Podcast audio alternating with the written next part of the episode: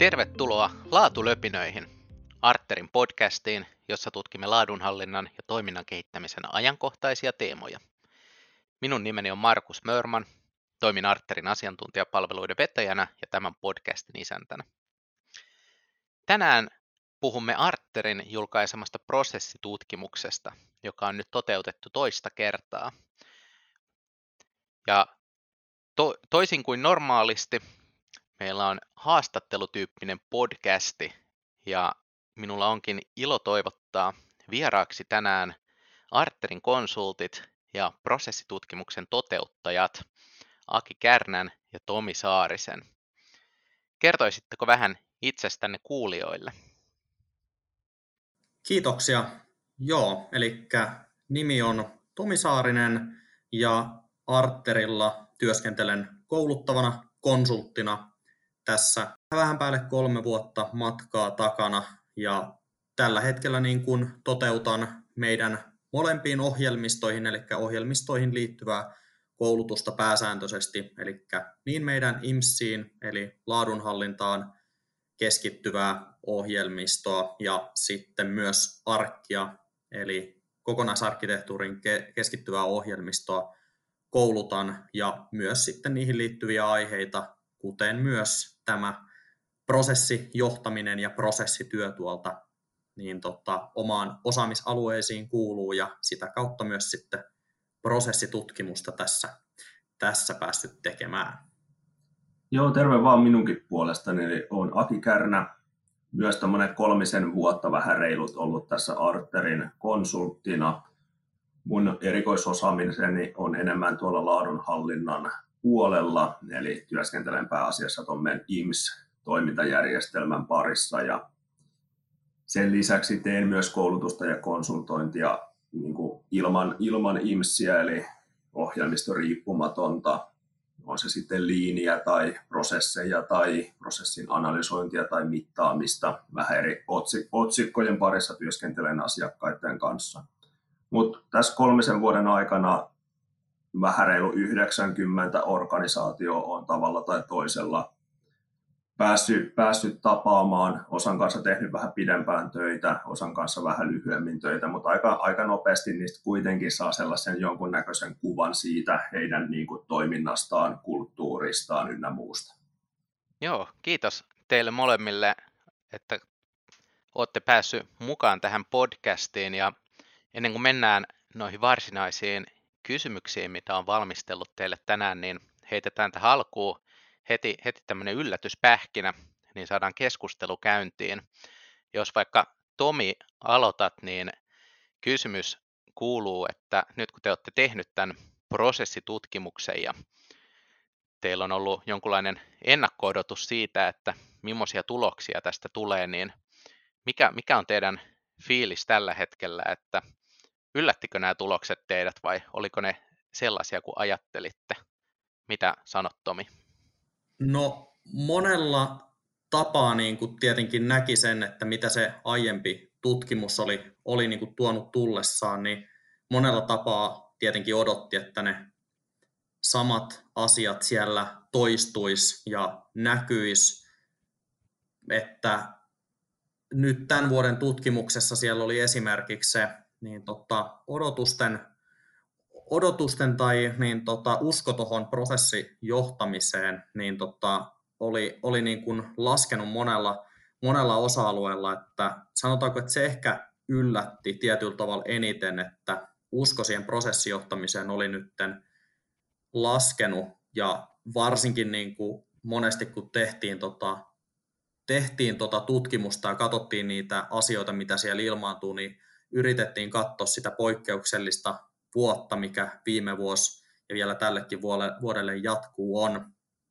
että niin tota, se jollain lailla niin kuin vahvistaisi meidän tuloksia siinä uskossa, mutta näin ei, niin tota, näin ei kumminkaan siinä uskossa ainakaan sitten tapahtunut, se yllätti. Mielenkiintoista. Mitäs Aki? Joo, toinen oikeastaan sen vähän yllättävä tekijä, mikä sieltä nousi tämän, tämänkertaisissa tuloksissa esiin, oli se ajan käyttö. Et me saatiin tämänkertaisissa tuloksissa muutamia organisaatioita sellaisia, jotka vastas, että he eivät ole ajallisesti vielä lainkaan tehneet prosessityötä, mutta sitten toisaalta kun me kysyttiin, että minkälaisia prosessijohtamisen elementtejä heillä on käytössä, niin sieltä se, niihin he vastasivatkin, että ovat todella niin kuin laajasti ottaneet niitä käyttöön ja he nousivat tämän, tämän meidän niin tutkimuksessa, miten me luokiteltiin, segmentoitiin organisaatioita, nousi tämmöisen niin edistyneiden prosessijohtamisorganisaatioiden pariin. Ja tätä ilmiöä me niin kuin mietittiin jonkun verrankin, että mikä tämän niin kuin selittävä tekijä voisi olla. Eikä me oikeastaan välttämättä keksitty siihen mitään ihan niin kuin suoraa selittävää tekijää. Että se meillä jäi vähän mysteeriksi, että miten nämä organisaatiot kokee sen, että onko tässä ihan joku tämmöinen niin kuin prosessijohtamisen termistöön liittyvä, että he eivät koe tekevänsä prosessijohtamista, vaan se on joku toinen johtamisen tapa, mutta kuitenkin he ovat niin kuin kuvanneet prosessinsa, heillä on prosesseille omistajat, mittarit, jne, jne. Tämä oli, tämä oli niin kuin ilmiö, mikä nousi, nousi nyt esiin, mitä ei näkynyt silloin edellisessä meidän tutkimuksessa lainkaan. Voisiko tota ilmiötä selittää se, että jos organisaatiossa on tosi kauan tehty, tehty prosessityötä ja se on niin, niin, niin kuin vahvasti osa sitä arkea, että sitä ei ajatella mitenkään erillisenä asiana, johon käytettäisiin niin kuin erikseen aikaa. Että se on vaan sitä normaalia työtä, mitä sanotakin. Joo, se voi olla selittävä tekijä siinä, että, tota, että, että ei niin kuin koeta että tämä on niin kuin mitään prosessien johtamista, vaan että tämä on meidän toiminnan johtamista näillä menetelmillä. Niin toi voi olla hyvinkin, että se on, se on syy, mikä selittää tuon. Mitäs Tomi, oot mieltä tästä asiasta? Joo, tota, me itse asiassa nyt pidettiin tosiaan äsken webinaariaiheesta ja siellä itse asiassa yksi kysymys oli, että onko nämä niin kuin palvelumuotoilu esimerkiksi semmoinen, että organisaatiot käyttäisikin nykyisin termiä palvelumuotoilu toiminnan kehittämisestä tai että he tekevät palvelumuotoilua, joka puolestaan sisältää sit samantyyppisiä työkaluja kuin prosessijohtaminen. Tämä oli myös että tavallaan, että samalla toiminnalla oli vähän niin kuin oli eri näkökulma ja sitä kautta eri nimi, eikä koettu, että tehtäisiin prosessijohtamista, vaan tehtiin palvelumuotoilua, mutta edelleen työkalut työkalut, mitä käytettiin, niin oli myös osittain sitten samanlaisia. Tämä oli myös yksi, yksi ihan mielenkiintoinen havainto ihan tuossa webinaarissakin. Joo, kyllä. Toihan voi olla, että rakkaalla lapsella on monia nimiä ja siinä missä me Arterilla tykätään puhua prosessijohtamisesta ja laadunhallinnasta, niin voi olla, että samat, samat ilmiöt tosiaan näkyy eri organisaatioissa vähän erilaisina työkaluina tai ismeinä tai toimintatapoina. Tuossa mainittiinkin että tässä tutkimuksessa nämä organisaatiot on jaettu kolmeen eri luokkaan vähän sen mukaan, että kuinka kattavasti heillä on käytössä erilaisia prosessijohtamisen elementtejä, kuten prosessikuvauksia, prosessin omistajia ja muita. Ja tämä jako meni tälleen, että näistä vastaajista 31 prosenttia luokiteltiin vasta-alkajiksi prosessijohtamisen alkutaipaleella 47 prosenttia harrastajiksi, eli, eli löytyi näitä elementtejä, mutta ei ehkä semmoista ihan täyttä työkalupakkia. Ja 22 prosenttia sitten oli tällaisia edistyneitä, joilla oli tosi laajasti näitä eri elementtejä organisaatiossaan. Miten Aki, kun pohdit tätä jakaumaa, niin miten tämä vastaa sun omaa näkemystä niistä organisaatioista, joiden kanssa olet itse työskennellyt, että onko tämä, onko tämä uskottava jakauma?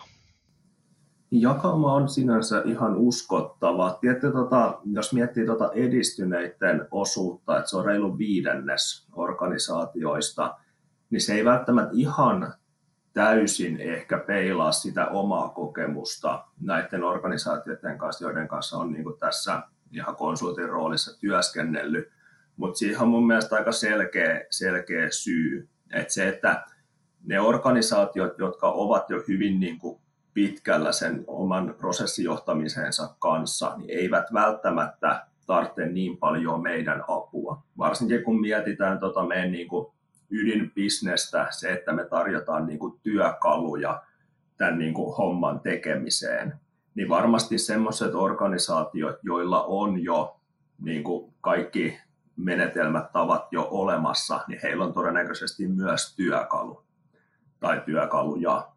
Et ne ei välttämättä niin usein, sen tyyppiset organisaatiot ei päädy, päädy niinku sen, niiden työkalujen vaihtamiseen ja sitä kautta tulisi niinku käyttöönoton kautta mun, mun niinku asiakkaaksi. Et varmaan niinku sitä kautta me työskentellään huomattavasti enemmän näiden niinku vasta-alkajien ja niinku prosessityössä harrastajien kanssa, että me lähdetään niin kuin periaatteessa heidän kanssa niin kuin siihen niin kuin liikkeelle siihen matkalle, autetaan heidät alkuun ja he jatkavat sitten siitä kohti tuonne niin kuin edistyneitä organisaatioita. Et me ei välttämättä tosiaan, me ei aina niin hirveästi välttämättä päästä edes tapaamaan noita edistyneitä organisaatioita. Mutta toi on, toi on mun mielestäni hieno, hieno lukema, että noin niin viidennes organisaatiosta sanoo olevansa jo edistyneitä. Toisaalta sitten jos miettii sitä, että me niin kuin kys- kyselyn kohde on ollut hyvin paljon semmoinen, että se on mennyt tässä niin kuin laatuihmisille, meidän niin kuin asiakkaille ynnä muuta, niin se ehkä tietyllä tapaa niin kuin ohjaa ne kysymykset semmoisiin organisaatioihin enemmän, jotka tämän tyyppistä työtä oikeasti tekevät. Et sit jos jos pystyttäisiin tekemään joku ihan niin kuin täydellinen läpileikkaus kaikista suomalaisista organisaatioista sitenkin, että sieltä tulee niin kuin kaikki tämmöiset niin kuin yhden, kahden, alle viiden, viiden hengen organisaatiot esiin, niin todennäköisesti tuo edistyneiden osuus tulisi jonkun verran pienenemään. No ihan pelkästään siitäkin syystä, että pienessä, pienessä organisaatiossa, missä on muutama, muutama tekijä pelkästään, niin se niiden niin kuin yhteisten pelisääntöjen niin kuin auki kirjoittaminen, sopiminen ei ole välttämättä niin, niin tärkeässä roolissa, kun, sit, kun se rupeaa pikkusen kasvamaan se väkimäärä, niin tekijöitä on enemmän, niin pitää, pitää sopia pelisäännöt huomattavasti tarkemmalla, tarkemmalla tasolla. Just näin. Tulee mieleen yksi, yksi kerta, kun tuli tehty laatukäsikirja alle 10 hengen yritykselle. Ja siellä käytännössä oli, oli tasan yksi prosessi. Ja se prosessi oli tämä tilaustoimitusprosessi, mikä oli ihan fiksu kuvata heille, että se on, se on niin kuin olemassa ja dokumentoitu. Mutta sitten jos ajatellaan noita kaikkia muita prosessijohtamisen elementtejä, mitä tässä tutkimuksessakin käytettiin, niin kyllähän se vähän sen organisaatiokoon mukaan sitten kanssa vaikuttaa, että kuinka, kuinka laajaa kirjoa niistä kannattaa soveltaa ja minkälaisessa toimintaympäristössä se organisaatio toimii, että onko niistä hyötyä ja kannattaako niitä ylipäätään käyttää. Nämä näkyy tota myös tämän, niin kuin tämän tyyppisesti just, että miten, miten näitä niin kuin niin kuin hyviä laadun, niin kuin laadunhallinnan menetelmiä voi ottaa niin kuin käyttöön pienissä organisaatioissa. Että just omakin kokemukseni on, että on ollut organisaatio, missä on yksi työntekijä ja hänen apunaan on ollut yksi osa-aikainen työntekijä, eli periaatteessa puolitoista työntekijää. Ja he, heidän kanssaan mä, mä niin kuin autoin heitä, että tehdään ISO 9001 mukainen tota, laatujärjestelmä, joka heillä olisi tarkoitus sertifioida. Niin sitten siellä tulee sellaisia mielenkiintoisia tilanteita, että miten semmoisen organisaation esimerkiksi rakennat sisäisen auditoinnin ohjelman, joka on niin kuin standardin vaatimus. Kyllä. No, puhutaan vähän näistä, tota, näistä koko luokista. Eli tässä tutkimuksessa, kun organisaatioita luokiteltiin näihin kolmeen maturiteettiryhmään sen pohjalta, että kuinka hyvin heillä oli prosessijohtamisen elementtejä käytössä, niin mielenkiintoinen havainto oli, että näitä kaikkia kolmea ryhmää kuitenkin sitten löytyi melko tasaisesti erikokoisista organisaatioista. Eli niin pienissä kuin suurissa organisaatioissa oli vasta-alkajia, edistyneitä ja sitten harrastajia, että siinä ei, ei ollut merkittävää eroa. Mitäs Tomi, sinun mielestä, niin oliko tämä tulos odotettu? No täytyy sanoa, että tavallaan ennakko, ennakkokäsitys ja mietintä, mietintä siitä, että minkä kokoiset organisaatiot yleensä lähtis tekemään, tavallaan tarvitsis ikään kuin rakennetta, lähtisi tekemään prosessityötä, niin olisi niitä suurempia organisaatioita ihan vaan sen takia, että kun tietenkin liiketoiminta kasvaa, on enemmän ihmisiä, niin sitä enemmän tarvitaan niin kuin rakennetta. Siellä on ihmisiä, jotka voi vähän niin kuin tehdä sitä. Niin kuin Aki tuossa sanoi, että kahden henkilö niin tota yrityksessä, niin kyllähän siitä jo aika paljon aikaa menee koko organisaation resursseista siihen niin kuin ihan ylipäätään sen laadunhallinnan pyörittämiseen, että ehkä odotus sinänsä oli, että niitä sieltä suuremmista organisaatioista löytyisi enemmän, mutta sitten just toinen hyvä pointti, mikä Akikin sanoi, että kumminkin siellä oli paljon meidän asiakkaitakin siellä vastaajien joukossa, niin sitten taas jos peilaa siihen omaan kokemukseen, niin siellä niin kuin puolestaan pienemmissä organisaatioissa myös on paljon semmoisia, että on joku asiakas, joka heidän oma asiakas, joka vaatii, että pitää saada vaikka ISO 9001 sertifiointi, niin totta kai se sitten niin totta, vähän niin kuin pakottaakin niiden työkalujen ainakin jonkinnäköiseen käyttöönottoon ja menetelmien käyttöönottoon, että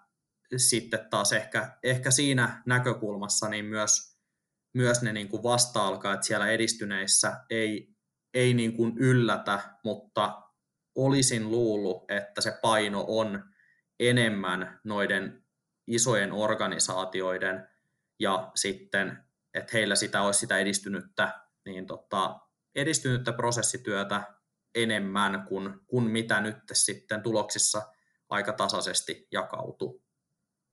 Joo, tämä on mielenkiintoinen aihe siinä, missä kun tässä tutkimuksessahan ei tosiaan suoraan kysytty vastaajalta, että oletteko vasta-alkaja, harrastaja vai edistynyt, vaan siinä oli oli tiettyjä elementtejä, joita vastaaja raportoi, että heillä on tai ei ole. Ja niiden pohjalta sitten laskettiin, että ketkä vastaajat kuuluu mihinkin näistä kolmesta ryhmästä. Niin siinä, missä mainitsittekin jo, että oli tapauksia, missä vastaajan mukaan prosessityötä ei ollut juuri tehty, mutta oltiin silti edistyneitä, niin sitten siellä taisi olla myös tapauksia, missä prosessityötä oli tehty pitkään, yli 10 vuotta, ja oltiin silti vasta-alkajan tasolla. Ja ehkä se on jonkunlainen merkki tämmöisestä niin kuin, ö, aikaisemman prosessityön hiipumisesta tai rämettymisestä. Ö, mitä mieltä Aki oot tuosta? Onko, onko kyse laatutyön hitaasta hiipumisesta vai jostain muusta? Niin, se on hyvä, hyvä kysymys, että mikä sen, niin kuin, mikä sen selittävä tekijä on. Että tietyllä tapaa varmasti monessa, monessa organisaatiossakin se, että jos, jos ne menetelmät, mitä sen niin kuin prosessin johtamisen parissa tehdään, niin sit jos, ne, jos, jos ei ne tule täysin osaksi sitä niin kuin arkea, niin sitten se varmaan se niin kuin usko, niin kuin just toi rämettyminen, niin se rupeaa niin kuin tulemaan sieltä niin kuin nostamaan, nostamaan päätään esiin jossain kohtaa puhutaan sitten vähän tulosasioista, eli tässä tutkimuksessa kysyttiin myös sitä, että miten, mi, mi, kuinka hyviä tuloksia organisaatiot saavuttaa eri sidosryhmien näkökulmasta. Ja se, mitä tässä tutkimuksessa huomattiin, oli, että nämä organisaatiot, jotka oli prosessijohtamisessa edistyneitä, niin erottuivat muista edukseen erityisesti henkilöstötyytyväisyyden ja omistajien tai edunvalvojien tyytyväisyyden ja sosiaalisen vastuun osalta. Eli väite on, että organisaatioissa, joissa prosessijohtamista on tehty pidemmälle, niin henkilöstö on tyytyväisempää, omistajat on tyytyväisempiä ja sosiaalinen vastuu on pikkasen paremmalla tasolla kuin sitten sellaisissa, missä ei ole tehty prosessityötä niin paljon. Miten Aki, mistä sä arvioit, että nämä tulokset, niin miksi juuri nämä erottuu? Joo, nyt tota, jos, jos mä muistelen sitä meidän edellistä prosessitutkimusta, joka toteutettiin 2019, niin toi henkilöstötyytyväisyys sekä toi omistajien ja edunvalvojen tyytyväisyys on nyt muistaakseni tämän vuoden tuloksissa niin nousi aika reippaasti. Ja mä uskoisin, että tässä varmaan näkyy tuloksissa aika paljon tämä niin kuin hyvin poikkeuksellinen tämä korona-aika. Eli se, että nyt kun moni, moni organisaatio, to, haluan itse asiassa sanoa vielä sen, että toki, toki ne oli siellä 2019 tuloksissa, ne oli, ne oli hyvällä, hyvällä ja korkealla tasolla, mutta nyt ne oli vielä noussut. Mutta tosiaan tämä poikkeuksellinen korona-aika, nyt kun on organisaatiot on joutunut nopeallakin aikavälillä on joutunut miettimään uudenlaisia toimintatapoja. Ihmiset on otettu pois toimistoilta, ihmiset ovat etätöissä, niin on varmasti niin kuin iso vaikutus tähän niin kuin henkilöstön hyvinvointiin. Ja siihen varmasti on ollut iso tuki se, että jos on niin kuin pitkällä tässä niin kuin prosessijohtamisessa on olemassa niin kuin hyvin kuvatut prosessit, mittarit ynnä muuta, että on, niin kuin, on, on ollut helppo tai ainakin helpompi tehdä se siirtymä, niin se on varmasti näissä organisaatioissa näkynyt hyvänä henkilöstötyytyväisyytenä. Ja sitten se sama asia varmasti näkyy tuolla niin kuin omistajien kautta edunvalvojien tyytyväisyydessä. Eli se, että, että ollaan oltu niin kuin ketteriä sen muutoksen kanssa. Että ei ole niin kuin lamaannuttu, ei ole se niin kuin liiketoiminta, mitä se sitten ikinä onkaan ollut, jos ei siellä nyt ole tullut niin kuin val- valtion puolesta täyttä sulkua, niin jos vaan niin on, on ollut sen puolesta mahdollista, niin ollaan pystytty jatkamaan niin kuin hyvinkin nopeasti, eikä välttämättä niin kuin, ei ole tapahtunut mitään notkahdusta, vaikka ajat onkin ollut tosi vaikeat. Niin se varmasti näkyy myös siinä tyytyväisyydessä. Sitten, että tuo sosiaalinen vastuullisuus, se on aina mielenkiintoinen näkökulma. Se se on varmasti ehkä myös vähän semmoinen asia, mitä aika moni vastaa ja arvioi aika eri tavalla, että mitä se oikeasti tarkoittaa. Mutta jos nyt ajatellaan sosiaalista vastuullisuutta siten, että kaikki mahdollisia niin kuin, periaatteessa niin kuin sidosryhmiä, mihin meidän, me niin kuin, toiminnallamme vaikutetaan, ympäristöasiat ynnä muut, niin varmasti niin kuin, prosesseilla, jos jollain on aivan va, niin kuin järjettömän iso vaikutus niihin asioihin. Ja nyt taas niin kuin, pakko nostaa niin kuin korona, korona-aika tässäkin esiin, että kyllä se niin kuin hyvien prosessien kautta, että me pystytään niin kuin välttämään niitä niin kuin turhia ihmiskontakteja, on se sitten asiakas, on se sitten meidän niin kuin niin kuin kollegoidemme kanssa, alihankkijoiden, kaikkien toimittajien kanssa, niin sosiaalista vastuullisuuttahan se on. Et vaikeana korona-aikana pystytään toimimaan niin, että ei riskeerata ketään. Se voi olla, että se on tosiaan tämä, poikkeusaika, niin on, on myös vastaajien näkökulmasta sitten korostanut tuota sosiaalista vastuullisuutta heidän omissa organisaatioissa. Et, et se on varmaan asia, mikä just on ollut nyt tapetilla. Toinen, mikä mulle tulee mieleen, on se, että nämä organisaatiot, missä prosessijohtamista on pidemmälle tehty, niin varmaan tyypillisesti on myös sitten semmoisia organisaatioita, missä saattaa olla tietoturvasertifikaattia, ympäristösertifikaattia tai työterveys- ja turvallisuussertifikaattia myös ehkä laatusertifikaatin kaverina tai jopa ilman sitä, niin tietenkin semmoista organisaatiot, missä on omat hallintajärjestelmät näille elementeille, niin voisi kuvitella, että sellaisissa sosiaalinen vastuu myös vähän pakostakin korostuu eri tavalla. Mitä luulet, Tomi, sosiaalisen vastuun kysymyksestä, että onko, onko korona ja sertifikaatit koko totuus vai löytyykö vielä muita näkökulmia?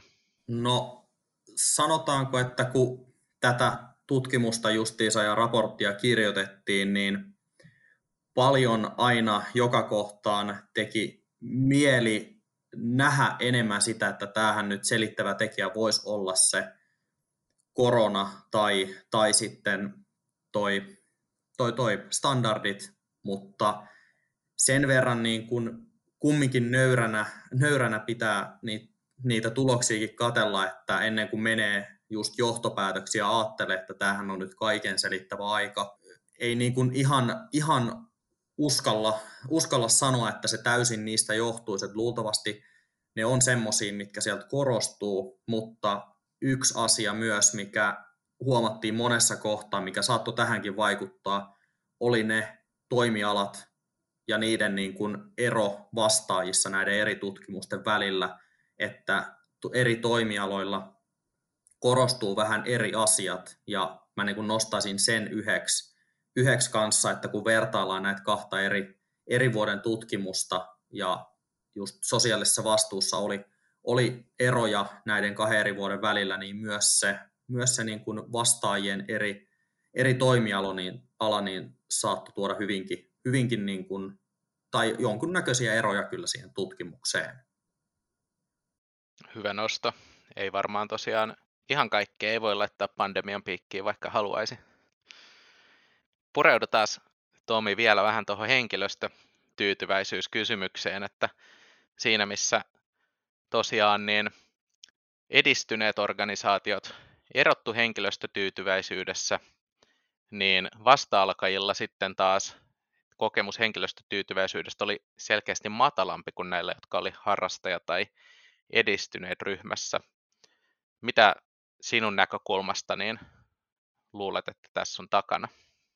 No, tässä on hyvä ottaa vielä sen verran avata tota, että tosiaan tuloksia käytännössä, kun käsitellään tässä, niin erottaisin sen, että tuloksia oli tosiaan se suorituskyky, mitä vastaajat arvioi, ja sitten tämä usko siihen prosessijohtamiseen. Ja jos lähdetään siitä uskosta prosessijohtamiseen liikkeelle ja sen niin kuin vaikutuksesta sitten henkilöstötyytyväisyyteen, niin on, on niin kuin vastaajan näkökulmasta aika helppo, helppo tietenkin, tai helpompi nähdä, että ne asiat, mitä siellä tehdään, eli prosessikuvauksia käytetään perehdytykseen ja on, on nimenomaan nimettyjä prosessiomistajia, jotka sitä vastaa, niin, niin kuin tavallaan tehdään asioita, jotka ihan tietoisesti luo sitten henkilöstölle, henkilöstölle niin kuin parempaa, parempaa ja selkeämpää paikkaa työskennellä, niin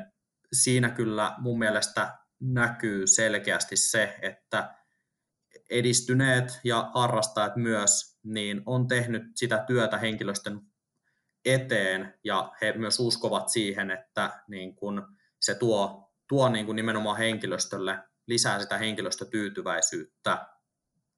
Puolesta vasta-alkailla niin, tota, niin, niin tietenkään niin tota henkilöstötyytyväisyyttä usko siihen, niin voi olla sitten pienempi, että siellä ei niitä työkaluja olekaan niin paljon tai menetelmiä käytössä.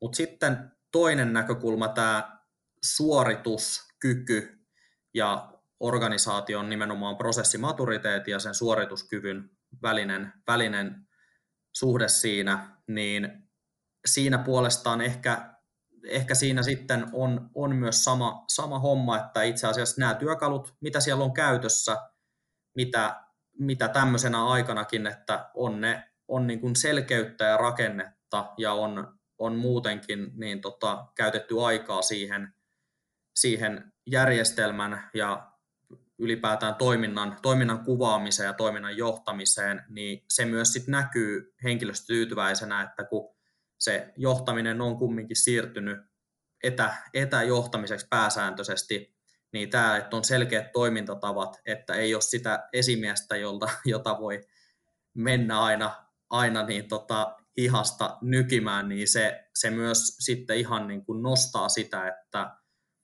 että henkilöstö on, on tyytyväisempää, koska niin tota, he on pystynyt selkeällä, selkeällä, niin kuin, selkeällä prosesseilla toimimaan ja ei ole tavallaan edes välttämättä sit tarvinnut sitä niin kuin, sitä normaalia, että, että siellä, siellä niin tota, on aina, aina joku heti apuna vieressä, niin, niin tota, sanoisin myös, että se on ehkä tänä vuonna, niin kuin Akikin sanoi tuossa, niin myös korostunut sit tänä vuonna se, että henkilöstö on paremmin, paremmin pysynyt tyytyväisenä, kuin on ollut, on ollut näitä prosessijohtamisen ja laadunhallinnan menetelmiä käytössä, ja ne on tukenut, tukenut sitä heidän, heidän omaa myös onnistumista siellä.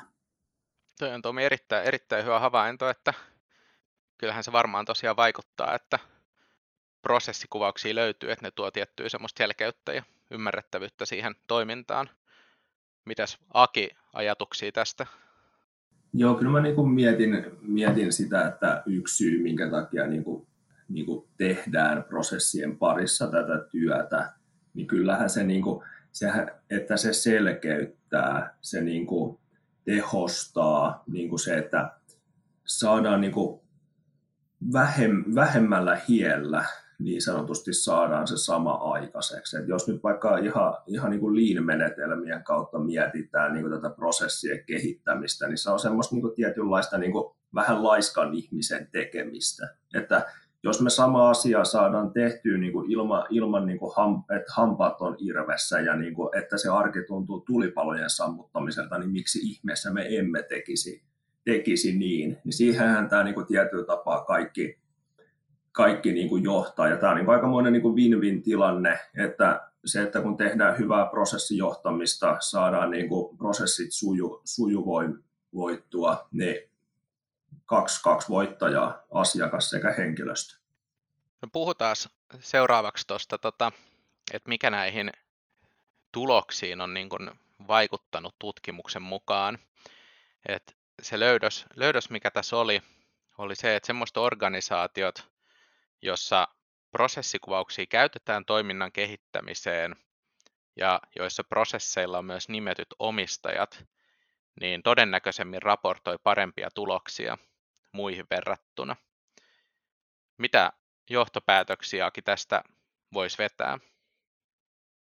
Joo, tämä menee just sinne vähän, vähän että mitä, mitä se prosessijohtaminen ihan oikeasti siellä arjessa on. Tai ylipäätään se, että voitaisiko siitä joko tiputtaa se sanaprosessi pois. Että mennään siihen, että tässä on kuitenkin kyse niin kuin loppujen lopuksi johtamisesta, että miten me johdamme sitä meidän toimintaa. Ja se just, että mä joskus käytän, käytän vähän sellaista niin kuin, ehkä vähän rumaakin termiä joistain organisaatioista, että ne on semmoisia niin prosessien piirtelijöitä. Ja se just, että aika moni organisaatio helposti jää sinne piirtelyn tasolle, että nähdään, että se prosessien johtaminen on sitä, että vaan niin kuin nähdään hirveän niin vähän sellainen projektimainen rutistus, että vain nyt mallinnetaan nämä meidän prosessit. No se on sitten se vähän vanha, vanha-aikainen tapa sitten se, että löytyy se, ne prosessikuvaukset löytyy sieltä pölyttyvästä mapista sitten vielä niin muutamankin vuoden päästä, eikä niin kukaan välttämättä kauheasti kaivannut. Mutta sitten just, kun me saadaan niin oikeasti konkretiaa siihen, se, että käytetään niin prosessikuvauksia niin kuin, myös tässä niin kuin viestin, viestinnällisenä niin kuin välineenä, että kun me toimintaa kehitetään, niin meidän on huomattavasti helpompi niin kuin esimerkiksi keskustella yhdessä siitä asiasta, kun meillä on edes jonkunnäköinen kuva siitä olemassa. Meidän on huomattavasti helpompi hahmottaa se, että mistä kohtaa tätä meidän prosessia me nyt puhutaan, kun me voidaan kuvasta katsoa, että tuossa kohtaa ei nyt joku toimi esimerkiksi. Ja sitten toinen tämä niin kuin ihan vastuukysymys, se, että, että kun meillä on yleensä on organisaatioissa, on se linjaorganisaation näkökulmasta on aika tarkkaa valta ja vastuu mietitty, mutta sitten kun me katsotaan sitä niin kuin asiakasnäkökulmaa, niin sitten sit katsotaan asioita vähän sieltä niin kuin horisontaalisesti prosessin näkökulmasta. Ja silloin se niin kuin valta ja vastuu jääkin yleensä aika, aika paljon vähemmälle. Niin tässä just se, että kun meillä on oikeasti niin kuin nimetyt prosessin omistajat ja vielä kun päästään siihen aitoon omistajuuteen, että he ihan tosissaan vastaavat, riippuu sitten vähän just siitä organisaatiosta, mistä he sitten vastaavat. Et yleensä se sitten, että aina, ainakin sen prosessin kehittämisestä. Niin silloin me yleensä päästään niissä asioissa huomattavasti enemmän siinä konkretian tasolle ja päästään sieltä niin kuin prosessien piirtelystä niin kuin etenemään eteenpäin. Jos ajatellaan sitä, että prosesseja voidaan piirtää ja sitten ne voidaan laittaa mappiin, johon ne unohtuu ja jossa ne pölyttyy, niin se on, se on tosiaan tyypillinen ilmiö, mihin törmää. Mutta prosessin omistajissa, niin mitä mieltä Ootakin, onko tyypillistä, että organisaatiossa olisi olemassa tämmöinen rooli kuin prosessin omistaja, ja niitä olisi nimettykin henkilöitä tähän rooliin, mutta käytännössä sitä työtä, sitä prosessiomistajuustyötä ei kuitenkaan tehdä. Joo, on toi niin kuin aika valitettavan yleistä se on, että toikin, että on nimetyt omistajat, on niin kuin vielä, siitä on hyvin pitkä matka vielä siihen, että meillä on niin kuin aito omistajuus prosesseille. Ja sitten siinä ehkä, ehkä niin kuin joskus tulee myös niin kuin törmää sellaisiin ilmiöihin, että kun meillä on se linjaorganisaatio jo olemassa, niin sitten me niin kuin periaatteessa vaan poimitaan niin kuin sieltä, että sinä omistat tuon, sinä tuon, sinä tuon prosessin. Ja sitten ne, ne, se niin kuin prosessien kokonaisuus tuleekin sen niin kuin linjaorganisaation mukaisesti, näköisesti, eikä se niin kuin asiakasnäkökulma ei, ei tällöin ei, ei niin kuin toteudu sillä tapaa, kun sen ehkä pitäisi toteutua. Eli se voi olla, että organisaatiossa prosessiomistaja löytyy, mutta se ei välttämättä vielä ole, ole niin kuin suoraan tarkoita sitä, että se prosessityö johtaa tuloksiin, vaan sitten se vaatii myös sitä ihan oikeaa työtä. No hei, ruvetaan vetään hommaa yhteen ja otetaan, otetaan tämmöinen suora lainaus nyt sitten tuosta tutkimuksen yhteenvedosta. Ja siinä kirjoitettiin näin. Että merkittävä havainto oli kuitenkin se, että organisaatioiden arvioidessa omaa tämänhetkistä suorituskykyään eri osa-alueilla prosessityössä pidemmälle edenneet organisaatiot erottautuivat selkeästi kaikilla suorituskyvyn osa-alueilla. Eli lyhyempi versio tästä olisi se, että prosessityöllä saadaan parempia tuloksia. Mitä mieltä Tomi olet? Onko prosessijohtaminen avain menestykseen? Ai että, kumpa näin voiskin, näin voiskin suoraan todeta, todeta että, että se sinne menestykseen menisi. Tota, tota, tosiaan tutkimuksen perusteella tietenkin nähtiin, että, että siellä oli se suorituskyky ja tämä, että mitä paremmin, mä sanoisin just nimenomaan näistä maturiteetiltaan pidemmälle, että mitä paremmin ne työkalut oli käytössä ja menetelmät oli käytössä, niin sitä paremmin niin kuin näyttäytyi se organisaation suorituskyky, että sillä näytti olevan huomattavasti vaikutusta, että ne oltiin saatu hyvin käyttöön siihen, siihen organisaation tuloksellisuuteen, mutta se on myös aika hyvin paljon kyse siitä, että näissä organisaatioissa luultavasti on se tahtotila kehittyä ja käyttää sitä aikaa ja resursseja siihen prosessijohtamisen mukaan ottamiseen niin kuin ollut, ollut hyvinkin paljon, että se, että kannattaako jokaisen lähteä nytten ottamaan prosessijohtamista ja käyttämään aikaa ja resursseja siihen, niin se ei niin kuin aina tietenkään, aina tietenkään niin tota, toimi, mutta voidaan sanoa, että ainakin niin kuin tämän, tämän perusteella sillä prosessijohtamisen, että niitä työkaluja, niin tota, menetelmiä käytetään enemmän, niin sillä näyttäisi olevan selkeää vaikutusta sitten niin tota, moneenkin, moneenkin niin kuin tulokseen. Ja toinen, mitä ehkä haluaisin miettiä tuossa on, että onko nämä organisaatiot, joissa on prosessi johtamiseen liittyviä menetelmiä, niin onko siellä myös ihan ylipäätään siihen kehittämiseen, toiminnan kuvaamiseen, organisointiin ja selke- selkeyteen niin kuin muita välineitä ja muita asioita, mitkä vaikuttaa siihen, että heidän niin tota, toimintakykynsä on niin kuin ikään kuin parempi, että prosessit on yksi väline siinä, mutta heidän niin kuin tahtotila ja usko siihen kehittämiseen ja menetelmät siihen kehittämiseen on, on niin kuin muiltakin osin sitten erilaisia tai niin kuin suoraan parempia, että niin tota, he, he niin kuin erottuu tuolta myös prosessi maturiteetin osalta, osalta niin kuin parempina, että prosessit voi olla myös osittain yksi asia, mikä siihen vaikuttaa, prosessijohtaminen, mutta tietenkään me ei tutkittu niitä, että käytetäänkö siellä vaikka kokonaisarkkitehtuuria, mikä niin tota, johtaisi suoraan menestykseen, että niin suoraan ei, en osaa sanoa, mutta mä voisin ehkä sanoa, että ne, joilla prosessijohtaminen sitten on käytössä, niin on sitten luultavasti myös muita, muita niin kuin työkaluja, on, on myös luultavasti niin kuin vahvempi usko siihen, että toimin, toiminnan niin kuin, toimintaa kehitetään eri, eri tämmöisillä työkaluilla ja menetelmillä. Mitäs Aki, lisättävää tähän analyysiin?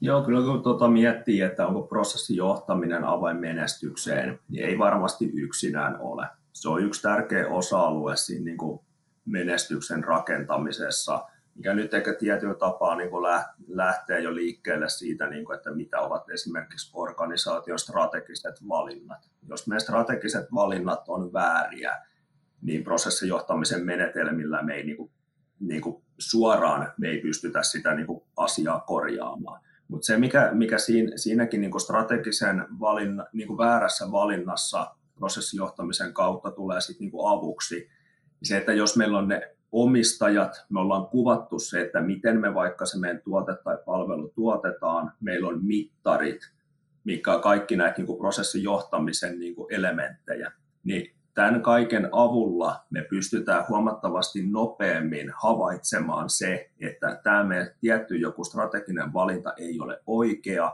me ei mennä sinne suuntaan, mihin me nyt haluttaisiin, ja sitten me pystytään huomattavasti ketterämmin tekemään niitä niin kuin korjaavia toimenpiteitä, koska sitten taas, jos ei meillä näitä elementtejä sieltä organisaatiosta löydy, niin sitten se saattaa niin kuin jossain kohtaa, että niin kuin huomaamme, että olemme ajaneet itsemme seinään, ja sitten saattaa alkaa olla jo pikkasen liian myöhäistä. Kyllä se prosessijohtaminen on tosiaan, se on työkalu, ja toisaalta vaikka, vaikka me Arterilla ajatellaan, että se on niin kuin geneerisesti ajateltuna silloin saavutettavissa monenlaisia tuloksia, niin ei mikään työkalu ole semmoinen, että se sopii aina ja joka tilanteeseen. Että prosessijohtamisella voidaan saavuttaa erinomainen tämmöinen niin operatiivinen erinomaisuus, mutta sitten toi strateginen kysymys on hirveän hyvä, minkä te esitätte, että jos strategiset valinnat on vääriä ja meillä on tosi hyvät prosessit toteuttaa niitä tosi tehokkaasti, niin sittenhän me tehdään vääriä asioita tosi hyvin, ja se on todennäköisesti äärimmäisen vaarallinen tilanne. Et se on vähän niin kuin, jos yrittää ruuvata ruuveja vasaralla, niin ei vasarassa ole sinänsä mitään vikaa, mutta se ei varmaan ole se oikea työkalu siinä hetkessä. Kiitos Tomi ja Aki teidän ajasta. Olisiko jotain, mitä haluatte vielä lisätä tai antaa viime hetken vinkkejä kuulijoille? No eipä, eipä tässä oikeastaan sanotaanko, että vastatkaa seuraavaan tutkimukseen, että mitä enemmän sitä saadaan sitä dataa ja tietoa noihin aina, niin sitä niin kuin mielenkiintoisemmaksi se, se tulee, että niin tota, nyt tosiaan kun toka vuosi tehtiin tai toinen tutkimus tehtiin, niin selkeästi pystytään jo tekemään paremmin jotain johtopäätöksiä, että tänä vuonna ehkä se sitä viime vuoden viime, tai aiempaa tutkimustakin katto, että perusteltiinko niitä niin kuin väärin tai että voidaanko vetää samoja johtopäätöksiä kuin viime vuonna. Että ehkä semmoinen, semmoinen sanoma mulla tähän loppuun on, että niin tota, auttaa, auttaa kyllä paljon ja kiitos kaikille vastanneille, että tästä on kyllä ollut paljon hyötyä ja tulee myös tulevaisuudessa olemaan. Kiitos. Mitä Saki, viimeinen viisauden jyvä?